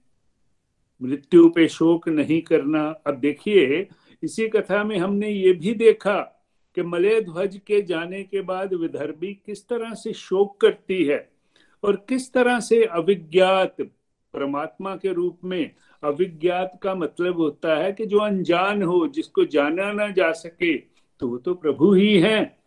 किस तरह से उनको वो अपने पिछले जन्म की कथा बताते हैं और अल्टीमेटली एक ही शिक्षा देते हैं। कि अगर असल में अपने जीवन के दुखों का अंत चाहते हो तो भक्ति योग का पालन करो, प्रभु के साथ जुड़ो। और जिस तरह से प्राचीन बरही ने नारद जी के पुरंजनोप्या उपाख्यान को समझ के उसी वक्त अपने राज्य का परित्याग कर दिया, कर्म कांडों को छोड़ दिया और गंगा सागर को चल बैठे, उसी तरह से हमने भी इस कथन से इस शिक्षा लेनी है कि सारी चीज़ों को हमने बैकग्राउंड में कर देना है और प्रभु से अपने रिश्ते को जोड़ना है। जितना जितना हम प्रभु से अटैच होते जाएँगे ऑब्वियसली हम जीवन यापन के इन तरीकों से जो हमें मटेरियल बंधनों में फंसाए रहते हैं उनसे छूटते चले जाएँगे। जितना जितना मटेरियल वर्ल्ड से डिटैचमेंट होती जाएगी, हम प्रभु की तरफ़ बढ़ते जाएँगे और यही जीवन का उद्देश्य है। इसी चीज़ को लेके हमने आगे बढ़ना है। बहुत ही सुंदर कथा थी और बहुत ही सुंदर शिक्षाएँ हैं, अनगिनत शिक्षाएँ हैं, लेकिन इनका मतलब और मज़ा तो तभी है जब इनको अपने जीवन में इम्प्लीमेंट करें। हरी हरी बोल हरी हरी बोल। थैंक यू विजय जी बिल्कुल अल्टीमेटली एक ही चीज़ याद रखनी है हमने। शरणागति ईश्वर की शरणागति ही हमारे जीवन का सबका अल्टीमेट पर्पज है और इसमें कोई कॉम्प्रोमाइज नहीं करने हैं है ना? थैंक यू सो मच चलिए चलते हैं पठानकोट संगीता जी के पास। हरी हरी बोल हरी बोल एवरीवन हरे कृष्णा। व्यास पीठ को कोटि कोटि नमन है। प्रीति जी आपने बहुत अच्छी आज भागवतम की कथा हम सबके साथ शेयर की। कथा सुन के बहुत आनंद आया और निखिल जी, आपने भी उसमें बहुत कुछ ऐड किया है कि हमारे जीवन का वास्तव में लक्ष्य क्या होना चाहिए। प्रीति जी ने भगवत गीता के सेकेंड चैप्टर से एक एग्ज़ाम्पल कोट की कि एक पेड़ पर दो पक्षी बैठे हैं, आत्मा और परमात्मा। ये हमारी ज़िंदगी की वास्तव में यही एक कहानी है कि भगवान तो हमेशा हमारे साथ ही बैठे हुए हैं। वो हमारी हर एक्टिविटी को हर समय देख रहे हैं। लेकिन इंसान जो है वो समझ नहीं पाता जीवन भर वो जो उसको जीवन मिला है, भोग विलास में सारा जीवन अपना बिता देता है। लेकिन जब उसको भगवान की कृपा से कुछ अच्छा संग मिलता है, भगवान की बातें सुनने का, कहने का, मनन करने का अच्छा साथ मिल जाता है तो फिर वास्तव में उसको अपने जीवन का असली लक्ष्य पता चलता है कि मैं यहाँ पर क्यों आया हूँ? इन कथाओं के माध्यम से जैसे नारद मुनि प्राचीन भरी को ये सुना रहे हैं और प्राचीन भरी जो अपने ही जीवन में व्यस्त है, हर तरह के भोग विलास में लगे हुए हैं, हर तरह के बुरे कर्म भी वो कर रहे हैं, उनको समझ नहीं आ रहा है कि मैं अब क्या करूँ। लेकिन उनके बेटे ने उनको याद दिलाई है कि तुम्हारे जीवन का लक्ष्य क्या है असल में? क्योंकि वो तो कर्म कांड में लगे हुए थे और उनको अपने जीवन का लक्ष्य भी नहीं पता था, लेकिन पुत्र ने आकर उनको याद करवाया है कि उनके जीवन का असली लक्ष्य क्या था कि उनको फिर समझ आती है कि मैंने अपने पता नहीं, ये मैंने जो जीव जंतु मारे हैं, उसके लिए मैंने अगले कितने जन्म अपने तैयार कर लिए हैं। उससे हमें भी यही शिक्षा है कि हमें भी हर समय अपना कर्म करते हुए ये चेक रखना है कि कहीं हम आने वाले जन्मों में अपने कुछ और बहुत सारे जन्म तो नहीं तैयार कर रहे हैं। इस तरह के कर्म तो नहीं कर रहे हैं कि जिससे हमें कष्टों में डाला जाएगा। इसलिए हमारा हर एक कर्म जो है, वो भगवान को समर्पित होकर, उनके सरेंडर होकर ही हम अपनी हर ड्यूटी को करेंगे तो हम धीरे धीरे ये जो कर्म बंधन से भी थोड़ा थोड़ा मुक्त हो पाते हैं। इन कथाओं के माध्यम से हमें ये भी याद रखना है कि हमें अगर ज्ञान हो जाता है तो किसी जगह भी हमें कोई गलती नहीं अब करनी है। कहते हैं ना कि ज्ञान ना हो तो गलती कर दे तो इंसान को फ़र्क नहीं पड़ता। लेकिन जब हम इन बातों को रोज सुनते हैं कथाओं के माध्यम से ज्ञान ले रहे हैं तो हमें अपना हर कदम जो है वो, कहते हैं ना फूंक फूंक कर रखना है। ये सोचना है कि हम कहीं निंदा चुगली में तो नहीं फंस रहे हैं। हम जो हमें अच्छा संग मिला है, हम उसकी वैल्यू करें, जो हमें यहाँ सिखाया जाता है उसकी हम कदर करें और जो भक्ति योग है उसको हम अपनाएँ। अपने हर कर्म को भक्ति भाव से करें। भक्ति योग के जो विधि विधान बताए हैं, उनका हम पालन करें ताकि हम एक अच्छा रेगुलेटेड जीवन जो है वो जी पाए। क्योंकि अगर हमें जीवन मिला है तो अपने कोई भी ड्यूटी हम छोड़ नहीं सकते यहाँ पर। जो भी हमें रिश्ते नाते मिले हैं, उनको भी हम भक्ति भाव से निभाते हुए अपने को भी अच्छी दिशा की तरफ़ लेके जाएँ और जो हमारे साथ जुड़े लोग हैं, उनको भी हम एक सही राह दिखा पाए। ये हमारे जीवन का जो लक्ष्य है, वो ज़रूर होना चाहिए। और जब पर उनको याद आ जाती है प्राचीन बरही को तो वो अपना सब राजपाट छोड़कर अपने बच्चों की भी उस समय याद नहीं करते हैं कि वो कह जाते हैं कि जो मेरे बच्चे आएँगे तो उनको ये राजपाट दिया जाए और वो फिर गंगा सागर की तरफ़ चले जाते हैं। और अंत में उनको भगवत धाम की प्राप्ति भी हो जाती है। तो कहते हैं ना कि जब जागो तभी सवेरा। जब हमें पता चल जाए चीज़ों का तो उस समय ही हमें उठ जाना चाहिए और हमें जो भगवत भगवत धाम है उसकी प्राप्ति करने के लिए जो भी हम अपने अच्छे कदम हैं, वो ले पाए और अपने जीवन के लक्ष्य को हम प्राप्त कर पाए। थैंक यू हरी हरी बोल जी। Thank you Sangeeta ji. बिल्कुल सही कहा आपने कहा। देखिए, क्या होता है ना, हम बहुत ज़्यादा गृहस्थी में और कलयुग में हम बहुत फंसे हुए हैं, है ना? तो हम वैसे स्टेप्स तो नहीं ले पा रहे हैं, जैसे यहाँ पे भागवतम में कथाओं में आता है, लेकिन हम कुछ उसके प्रतिशत अपने जीवन के बदलाव ला सकते हैं। फॉर एग्ज़ाम्पल अगर कोई फाइनेंशियली वेल ऑफ़ हो और वो 55 का हो गया हो तो क्या उसको नई दुकान खोल के दो शोरूम खोल लेने चाहिए? क्या उसको अपना काम बढ़ा देना चाहिए? कहीं शास्त्री ये नहीं कहा है कि आपके जीवन का लक्ष्य है पैसे को मल्टीप्लाई करना। तो हम लोगों ने क्या किया होता है? हमें लगता है कि ये नॉर्मल लाइफ है, ये नॉर्मल लाइफ ही चलती रहनी चाहिए। कि भाई एक बंदा है तो वो दस घंटे नौकरी पे जाएगा या बिज़नेस करेगा बट वो ये क्वेश्चन नहीं उठाता। अगर उसको भगवान ने रोटी कपड़ मकान दे ही रखा है, उसके बैंक में पाँच करोड़ रुपया पड़ा है, उसके चार प्रॉपर्टी पड़ी है तो क्या उसको आप पचपन, साठ साल की उम्र में जाके अपने करियर की एक्सपेंशन के बारे में सोचना चाहिए? है ना? यहाँ पर कोई साठ साल का हो गया तो क्या उसको ऐसी चॉइसेस लेनी चाहिए कि उसको, उसका बच्चों के साथ और पोते और पोतियों के साथ उसका समय बढ़ता जाए या उसका समय इस तरह से मोल्ड होना चाहिए कि उसका समय संसार से घटे और भगवान के नाम जाप में, धाम यात्रा में, उस तरह की चीज़ों में बढ़े। क्या होना चाहिए? होना तो ये चाहिए। बट मैक्सिमम लोग क्या करते हैं? बिकॉज़ हमें आदतें पड़ जाती है ना फिर टिपिकल वर्ल्डली लाइफ की। तो फिर हम धीरे धीरे धीरे उसमें धसते जाते हैं और कई बार ऐसा देखा जाता है कि साठ सत्तर में इंसान ज़्यादा घुसा होता है संसारिक जीवन में, कम घटाने की जगह, है ना? लेकिन जब कथा श्रवण करते रहोगे तो अवेयरनेस रहेगी कि भाई हमें शास्त्रों के हिसाब से जीवन जीना है। आसपास के हमारे दोस्त यार क्या बोल रहे हैं, उसके हिसाब से जीवन नहीं जीना है। अपने आप को वैराग्य की तरफ़ लेके जाना है। थैंक यू सो मच चलिए नेक्स्ट चलते हैं जम्मू। अनिता जी के पास। हरी बोल। आज का सत्संग जो था वो बड़ा ही, आज की कथा बड़ी दिव्य थी और सुनकर आज के प्रसंग को भी बड़ा, कैंटो जो हमने सुना, कैंटो के प्रसंग को बड़ा आनंद आया। और बड़ी सारी लर्निंग्स मुझे आज के सत्संग से मिली और कुछ जो मेरी बुद्धि के अकॉर्डिंग में समझ पाई, वो मैं आप सबके साथ शेयर करना चाहूँगी। सबसे पहले मैंने जो आज के सत्संग से लर्निंग ली, वो यही थी कि जो हम सब जो है, वो पृथ्वी पर भगवान की आए हैं, भगवान की कृपा से ही और बड़े सारे कमिटमेंट करके हम आए हैं कि हम भगवान हमें बस ये गर्भ जून से निकाल दीजिए, हम ये करेंगे, आपका नाम करेंगे, आपका नाम लेते रहेंगे, हर वक्त आपको याद करेंगे। बड़े सारे कमिटमेंट करके आए हैं और जैसे ही इस धरती पर आते हैं हम, वो सारे कमिटमेंट हम भूल जाते हैं और अपनी दुनियादारी की जो चीज़ों में व्यस्त हो जाते हैं। तो और ये भी मैंने सीखा कि किस प्रकार जो हमारे पिछले जन्मों में हमने कैसे कर्म किए थे और अंत समय में हमारा किस प्रकार का हमारा ध्यान था जिसकी वजह से लास्ट अंतिम समय में हमारा ध्यान किस योनि में आ, किस तरफ़ था जिसकी वजह से हमारा इस योनि में जन्म हुआ। और बड़ा सारा प्रॉमिस करके आए हैं और यहाँ आकर प्रॉमिस पूरा भी नहीं कर पा रहे हैं और दुनिया में बड़े व्यस्त हैं और यही कह रहे हैं कि जो मेन कोर्स है हमारा भगवान का नाम लेना उनके साथ जुड़ना उनके साथ अपना भूला हुआ रिश्ता याद करना हम उसी को भूल के अपने मेन काम को भूल के हम सारे बाकी दुनिया के कामों में इतने व्यस्त हो गए हैं और हमें, हमने इम्पोर्टेंस इन चीज़ों को दे रखी है। तो हमें इन सब चीज़ों से बचकर जो है, जो सही गोल है हमारा, उस पर ही फोकस करने की ज़रूरत है। और एक चीज़ मैंने ये भी सीखी कि आज के सत्संग से कि हमारी जो, हमारे ऊपर पूरा दिन जो है, वो हर वक्त तीनों गुणों का इफेक्ट्स रहता है।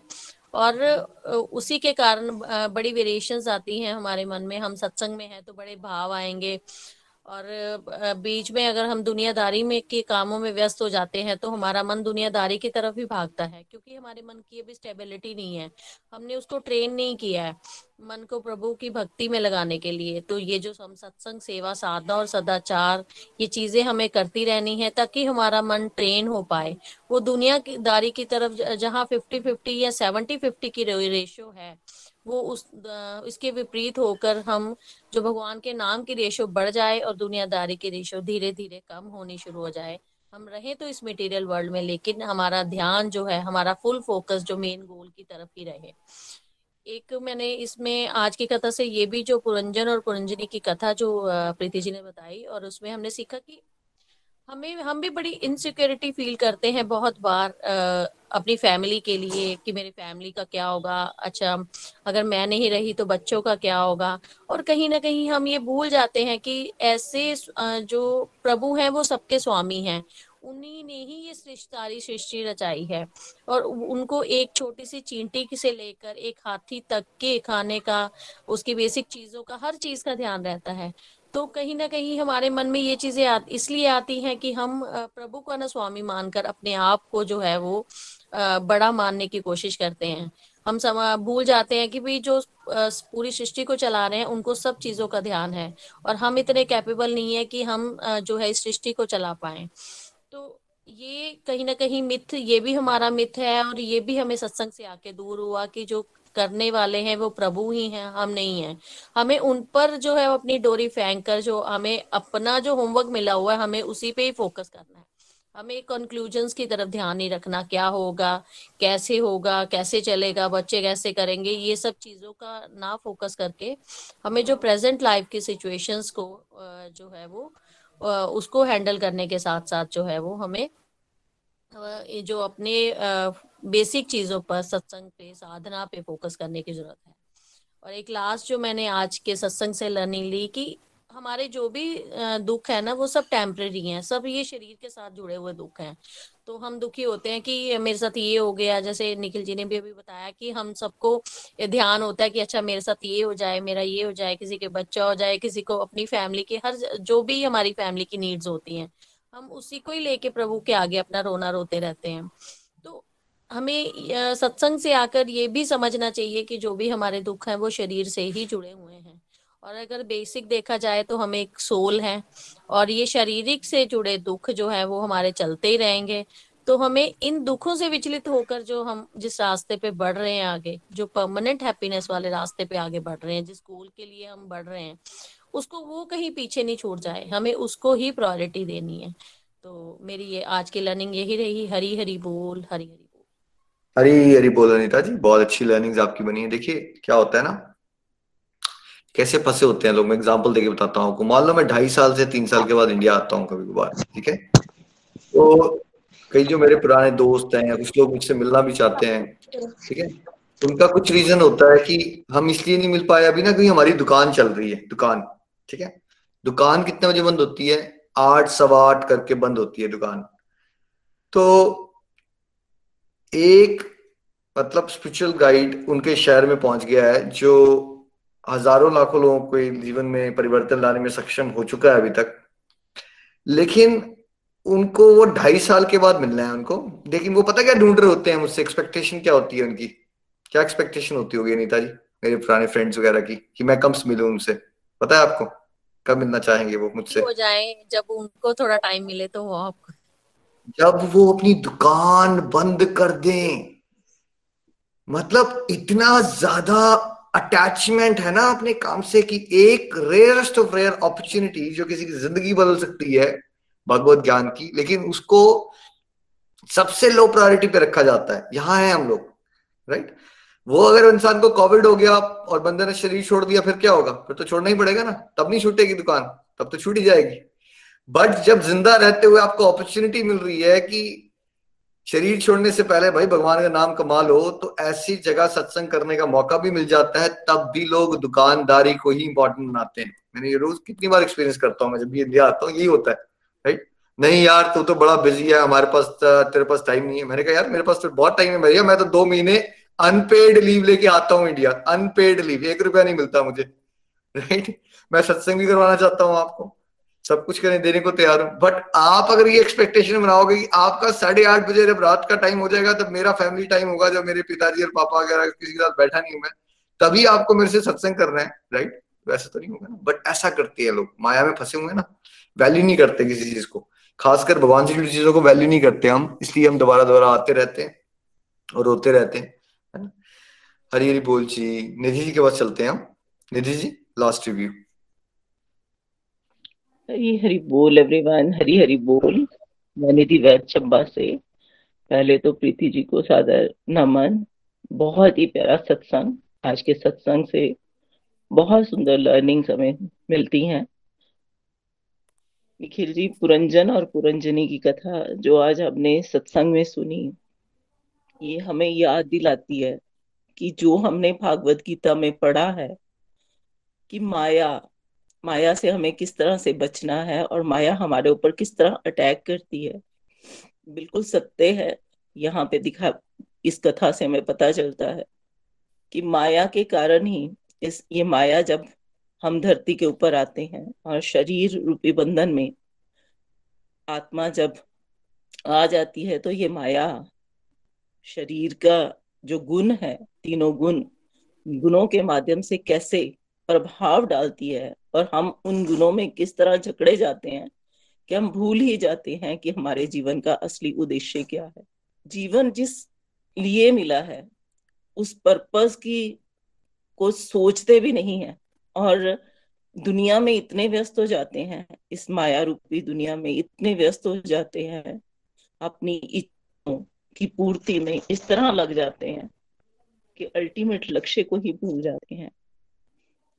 आपने बिल्कुल सही कहा कि ये ज़रूरी नहीं है कि कोई एज के मुताबिक जिसकी उम्र एज बड़ी हो जाए, उसको ही प्रभु की याद आए। एज मैटर नहीं करती है। कभी कभी हमारे बच्चे भी हमसे बहुत आगे निकले होते हैं। वो भी हमें याद दिलाते हैं कि किस तरह हमें परमात्मा को याद करना है। लेकिन इम्पोर्टेंट क्या है? हमारे लिए इम्पोर्टेंट क्या है? ये कथाएँ हमें क्या सिखाती हैं? ये हमें सिखाती हैं, हमें याद दिलाती हैं कि हमारा अल्टीमेट लक्ष्य जो है, हम उसकी प्राप्ति के लिए प्रयत्न करें। हम उस और बढ़े। जीवन को व्यर्थ ना करें। जीवन जिस लक्ष्य की प्राप्ति के लिए मिला है, उस लक्ष्य की प्राप्ति के लिए प्रयत्न करें। लेकिन हम अपनी इच्छाओं की, अपनी इंद्रियों की तृप्ति में इतने बिज़ी हो जाते हैं कि हमारी इंद्रियों की तृप्ति, हमारी पूरा जीवन निकल जाता है, तब तक भी, तब भी खत्म नहीं होती है। हमारा मन तो यही जकड़ा रहता है, यही इन्हीं चीज़ों को भोगने में व्यस्त रहता है। तो कहा हम कभी ये सीख पाते हैं, कभी ये जान पाते हैं? लेकिन ये सत्संग और ये भगवान की कथाएँ श्रीमद भागवतम पढ़ते क्यों है? पढ़ना इसीलिए इम्पोर्टेंट है सुनना इसीलिए इम्पोर्टेंट है कि हमें याद आए, हम याद करें बार बार कि हमारा ये जन्म जो है, वो जन्म मृत्यु के चक्कर से निकलने के लिए हुआ है, उस परमात्मा की प्राप्ति के लिए हुआ है और हम कहा छोटी छोटी बातों में इसे व्यर्थ गवा रहे हैं। अल्टीमेट लक्ष्य की प्राप्ति के लिए हमें प्रयत्न करना है, हर पल, हर समय परमात्मा की याद में रहना है और सत्संग में निरंतरता को बना के रखना है। ताकि बार बार हम भटके हुए प्राणियों को हमेशा हर पल, हर समय परमात्मा की याद जो है, वो आती रहे। Thank you so much Preeti ji, Nitin ji, Nikhil ji, इतने प्यारे सत्संग के माध्यम से हमें हर पल याद दिलाने के लिए। हरी बोल, हरी हरी बोल। हरी हरी बोल, हरी हरी बोल। जी आपकी फ़िज़िकल हेल्थ के लिए भी हम प्रेयर्स कर रहे हैं। देखिए, लोगों को फ्यूचर को भी टेंशन लेने की आदत होती है। लेकिन फ्यूचर भी कहाँ तक सोचता है इंसान? वो भी शरीर से जुड़ा हुआ फ्यूचर सोचता है। मेरे बच्चों का क्या होगा? पढ़ाई अच्छे से कर लेंगे या नहीं कर लेंगे? क्या कोई सोचता है कि मेरे फ्यूचर में डेथ भी है? क्या सोचते हैं? डेथ के बाद क्या होगा? अगर आपको फ्यूचर की टेंशन लेनी है तो फिर आगे देखिए ना कि आपको नहीं दिख रहा आपकी डेथ होनी है। और अगर आपको पास्ट के बारे में सोचना होता है तो जरा पास्ट में आप इतना ही क्यों सोचते हो? बीस साल, पच्चीस साल, चालीस साल? आप ये क्यों नहीं सोचते अब मैं निखिल बना हूँ, लेकिन इससे पहले क्या था मैं? कहा था मैं? देखिए, हम इसमें भी बायस्ड हैं। अगर आपको पास्ट के बारे में सोचना है तो थोड़ा अगर आप सोचोगे ना कि मैं इस जन्म से पहले था कहा, या अगर आप फ्यूचर की टेंशन लेना भी चाहते हो तो थोड़ा सी लीजिए ना टेंशन ये टेंशन लीजिए कि आपने शरीर छोड़ना है। अब टेंशन अगर शरीर छोड़ने की लोगे ना तो आपकी सोच बदल जाएगी, वैराग्य आएगा ही आएगा। और ये पूछोगे अगर अपने आप को पास्ट में था, मैं था कहा? पास्ट में बस यही सोचते रह जाते हो। पंद्रह साल पहले मेरी मदर लॉ ने मेरी ज्वेलरी ले ली थी। हाय, उन्होंने मेरे साथ बदतमीजी की थी। थोड़ा पास्ट में जाइए ना।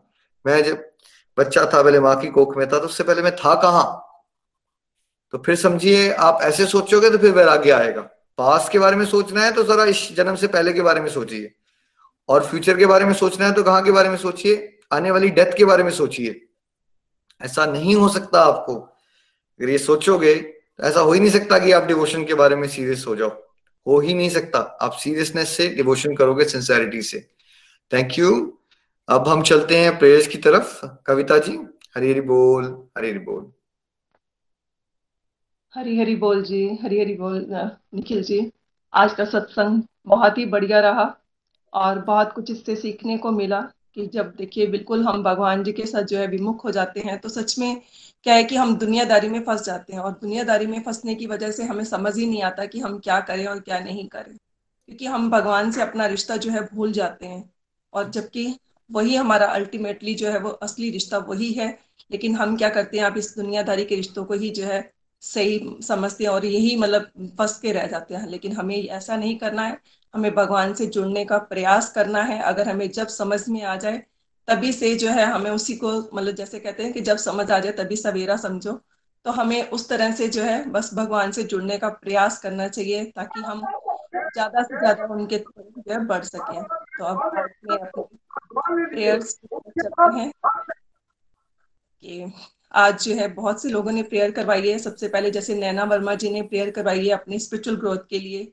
चंदा कुकरेजा जी ने अपने जीजा जी की वास्ट रिकवरी और स्पिरिचुअल हेल्थ के लिए उन्होंने प्रेयर करने को कहा है। सुदेश गुप्ता जी ने प्रेयर करी है अपनी फैमिली की स्पिरिचुअल फ़िज़िकल और मेंटल हेल्थ के लिए। नताशा पुरी जी ने प्रेयर करी है कि गीता जी की गुड हेल्थ के लिए और अपने डॉटर की गुड हेल्थ के लिए। कंचल कौशल जी ने अपने जो है बेटे की आईआईटी कॉलेज में एडमिशन के लिए बोला है। और शिप्रा कटोच जी ने भी अपने जो है, सुरेखा शर्मा जी के बेटे की फ़िज़िकल हेल्थ के लिए जो है प्रेयर करने को कहा है। और उनका आज जो है जन्मदिन भी है। और श्रीनम जो है सब्रवाल जी ने भी अपने बेटे की स्पिरिचुअल प्रोग्रेस के लिए बोला है। सोनी गुप्ता जी ने अपने हस्बैंड की स्पिरिचुअल हेल्थ और आ, उनकी प्रेमा भक्ति के लिए बोला है। सीमा ठाकुर जी ने अपनी ताई जी की फ़िज़िकल हेल्थ के लिए प्रेयर करने को बोला है। वैदेही वेंकर रमन जी ने अपने बच्चे की जो है स्पिरिचुअल ग्रोथ के लिए कहा है। गीता महाजन जी ने अपनी फैमिली की कंप्लीट हेल्थ और हैप्पीनेस के लिए बोला है और सुनीता शर्मा जी ने अपनी बेटी के लिए प्रेयर करने के लिए कहा है। प्रियंका ग्रोवर जी ने अपनी स्पिरिचुअल ग्रोथ के लिए कहा है। और सरला ठाकुर जी ने भी अपने सन इन लॉ की गुड हेल्थ के लिए प्रेयर के लिए कहा है। राजेश रानी जी ने अपने हस्बैंड की स्पिरिचुअल हेल्थ के लिए बोला है। मोनिका वेदेहरा ने अपनी जो है फ़िज़िकल हेल्थ के लिए बोला है। आदर्श जी ने अपनी मदर की हेल्थ के लिए बोला है। और सुरेखा शर्मा जी ने भी अपने बेटे की फ़िज़िकल हेल्थ के लिए बोला है। और सुभाष सिंह जी ने भी प्रेयर करवाई अपनी फैमिली के लिए। और पायल मलहन जी ने भी अपनी और अपने हस्बैंड जी के स्पिरिचुअल और फ़िज़िकल हेल्थ के लिए और उन्होंने अपने फादर जी के भी जो है फ़िज़िकल हेल्थ के लिए प्रेयर करने को बोला है। सुनीता जी ने अपने फ़िज़िकल और स्पिरिचुअल हेल्थ के लिए कहा है। अधर्श लता जी ने अपने बेटे के लिए बोला है। और पायल मलहन जी ने अपने जीजा जी की भी मेंटल और स्पिरिचुअल और फाइनेंशियल हेल्थ के लिए भी बोला है उषा वालिया जी ने अपनी फैमिली के लिए बोला है और सीमा खन्ना जी ने भी अपनी फ़िज़िकल हेल्थ के लिए प्रेयर करने को बोला है ममता आनंद जी ने अपनी और अपनी फैमिली के लिए प्रेयर करने के लिए बोला है नीलम जायसवाल जी ने अपने हस्बैंड और अपने बेटे के लिए प्रेयर करने के लिए कहा है स्वीटी गुप्ता जी ने अपने ब्रदर की कंप्लीट हेल्थ के लिए और अपने नेबर की गुड हेल्थ के लिए भी प्रेयर करने के लिए कहा है रेणु सहदेव जी ने अपनी मदर की कंप्लीट हेल्थ के लिए प्रेयर करने के लिए कहा है। रमनी महाजन जी ने अपनी फैमिली की स्पिरिचुअल हेल्थ और हैप्पीनेस के लिए प्रेयर करने को बोला है और मंजू गुप्ता जी ने अपनी फ़िज़िकल हेल्थ के लिए कहा है। अमित जी ने अपनी फैमिली की स्पिरिचुअल हेल्थ और वीना राणा जी ने अपने हस्बैंड और फैमिली की स्पिरिचुअल ग्रोथ के लिए प्रेयर करने को कहा है। तो हम सब इनके लिए जो है प्रेयर करते हैं। हरे कृष्णा हरे कृष्णा कृष्णा कृष्णा, हरे हरे हरे राम हरे राम राम राम, हरे हरे। हरे कृष्ण हरे कृष्ण कृष्ण कृष्ण हरे हरे हरे राम हरे राम राम राम हरे हरे। तो जो कलेक्टिव माला हमने नितिन जी के साथ की उसका सारा फल डिवोटीज की कंप्लीट हेल्थ हैप्पीनेस के लिए। और मेरी चार माला आप सबके लिए डेडिकेटेड रहेगी। आप भी अपनी माला डेडिकेट करें साधना भी हो जाती है सेवा भी हो जाती है। अच्छा ये लग रहा है कि अब बहुत सारे डिवोटीज प्रेमा भक्ति के लिए और एक दूसरे की स्पिरिचुअल ग्रोथ के लिए प्रेयर करना शुरू कर दिया आपने। तो ये बहुत ही अच्छा और ब्यूटीफुल चेंज है आपकी जर्नी में, है ना? कम से कम आप अब संसारिक चीज़ों को मांगने वाले, उससे घटे हो आपको पता चल गया है कि नहीं स्पिरिचुअल हेल्थ की प्रेयर्स होती हैं। किसी दूसरे को भी भगवान की शरण में जाने के लिए प्रेयर करना चाहिए। तो ये बहुत ही एक अच्छा चेंज आया आप सब में। That's very good keep it up Hari Hari बोल जी हरी हरी बोल। चलिए cherry on the cake end में हम प्यारा सा भजन सुनते हैं कृष्णिका जी के पास। चलते हैं बंगाल। हरी बोल कृष्णिका जी। हरी हरी बोल हरी हरी बोल, हरे कृष्ण एवरीवन मैं कृष्णिका घोष वेस्ट बंगाल से बिलोंग करती हूँ। आज का सत्संग अपरंपार था मेरे लिए। भागवतम स्टार्ट हुई है, और हम कितने ब्लेस्ड हैं कि हम घर बैठे हुए भागवतम जैसे महापुराण का इतनी इजी लैंग्वेज में इतनी बेहतरीन तरीके से प्रीति जी ने हमें समझाया। और कृष्णा जी की, राधा रानी की बहुत कृपा है हम सब पर कि हम घर बैठे ही भागवतम महापुराण का श्रवण के आनंद उठा रहे हैं। क्योंकि भक्ति का पहला द्वार है श्रवण। हम श्रवण से ही क्या कर सकते हैं? भक्ति के पथ पे एक स्टेप आगे बढ़ा सकते हैं। तो आज सभी सीनियर डिब्यूटी की रिव्यू सुन के मुझे बहुत मोटिवेशन मिली।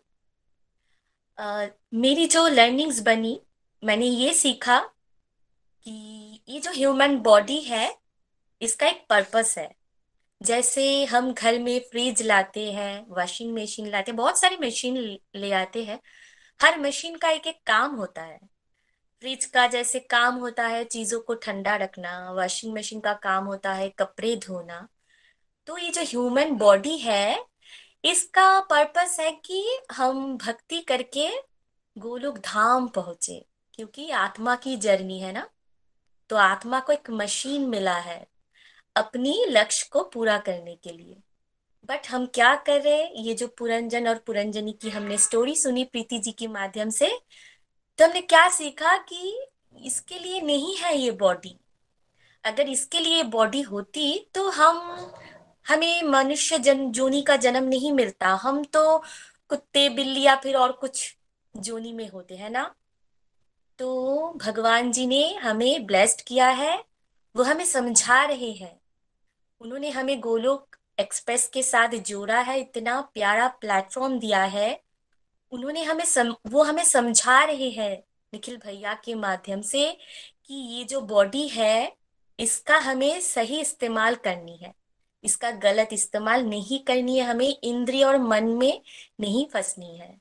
हमें क्या करनी है? हमें सत्संग, साधना, सेवा, सदाचार के रास्ते में निरंतर चलते हुए अनंत काल बस अनंत समय और हर टाइम बस भगवान जी को याद करनी है। उनके, उनको याद करने के लिए बहुत सारे यहाँ पर रास्ते हैं हमारे गोलोक एक्सप्रेस में। हमें बस लगे रहना है।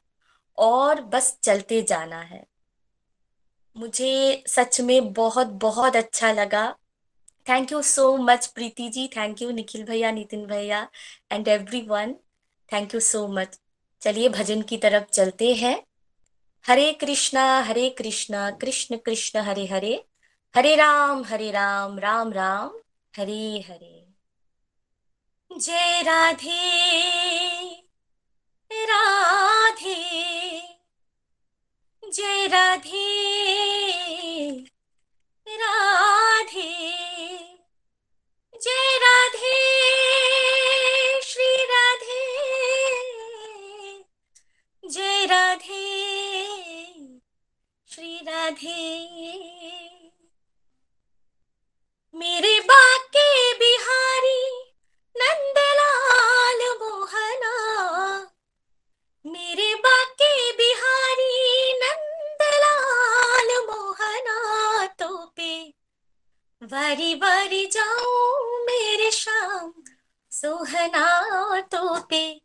वारी वारी जाऊँ मेरे शाम, सोहना। मेरे बाके बिहारी, नंदलाल मोहना। मेरे बाके बिहारी, नंदलाल मोहना तो पे। वारी वारी जाऊँ मेरे शाम, सोहना तो पे। वारी वारी जाऊँ मेरे शाम सुहाना। सिर पर सोना मुकुट विराजे गले बैजंती माला साजे। आ,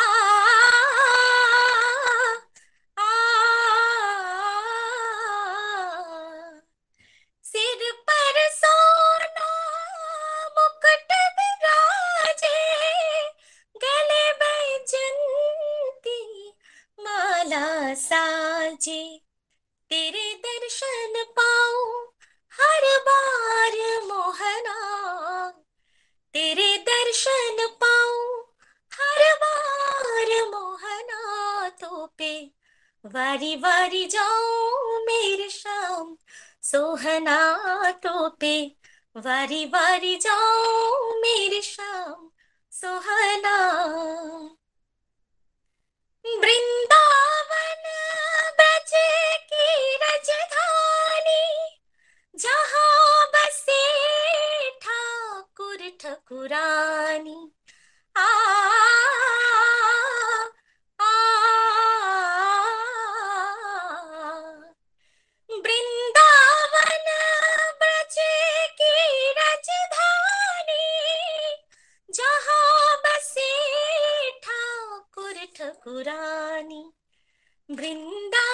वृंदावन पाऊँ, निज बास मोहना।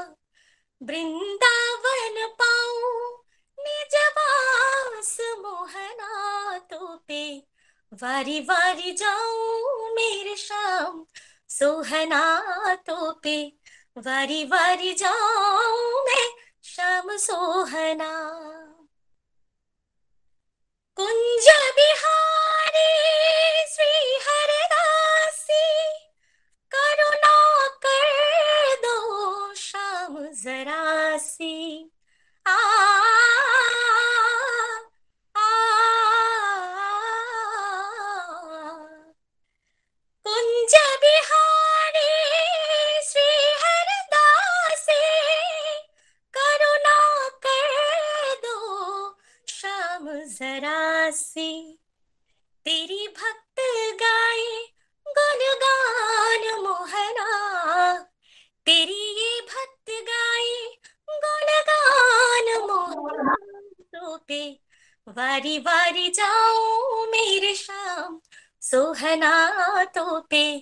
वारी वारी जाऊँ मैं शाम सोहना। मेरे बाकी बिहारी नंदलाल मोहना। मेरे बाके बिहारी नंदलाल मोहना। तो पे वारी वारी जाऊँ मेरे शाम सोहना। तो पे वारी वारी जाऊँ मैं शाम सोहना। जय राधे। श्री राधे, जय राधे, श्री राधे, जय राधे, श्री राधे, जय राधे, श्री राधे, जय राधे, श्री राधे, जय राधे, श्री राधे, जय राधे, श्री राधे, जय राधे, श्री राधे। बोलो गोपाल गोविंद वृंदावनेश्वरी राधा रानी की जय हो हरी हरि बोल thank you so much Hari बोल Hari Hari Bol. Thank you so much, Trishnika ji, and thank you, PT Bhabi, once again for beautiful katha. Golok Express से जुड़ने के लिए आप हमारे email address info at Golok Express dot O R G द्वारा संपर्क कर सकते हैं।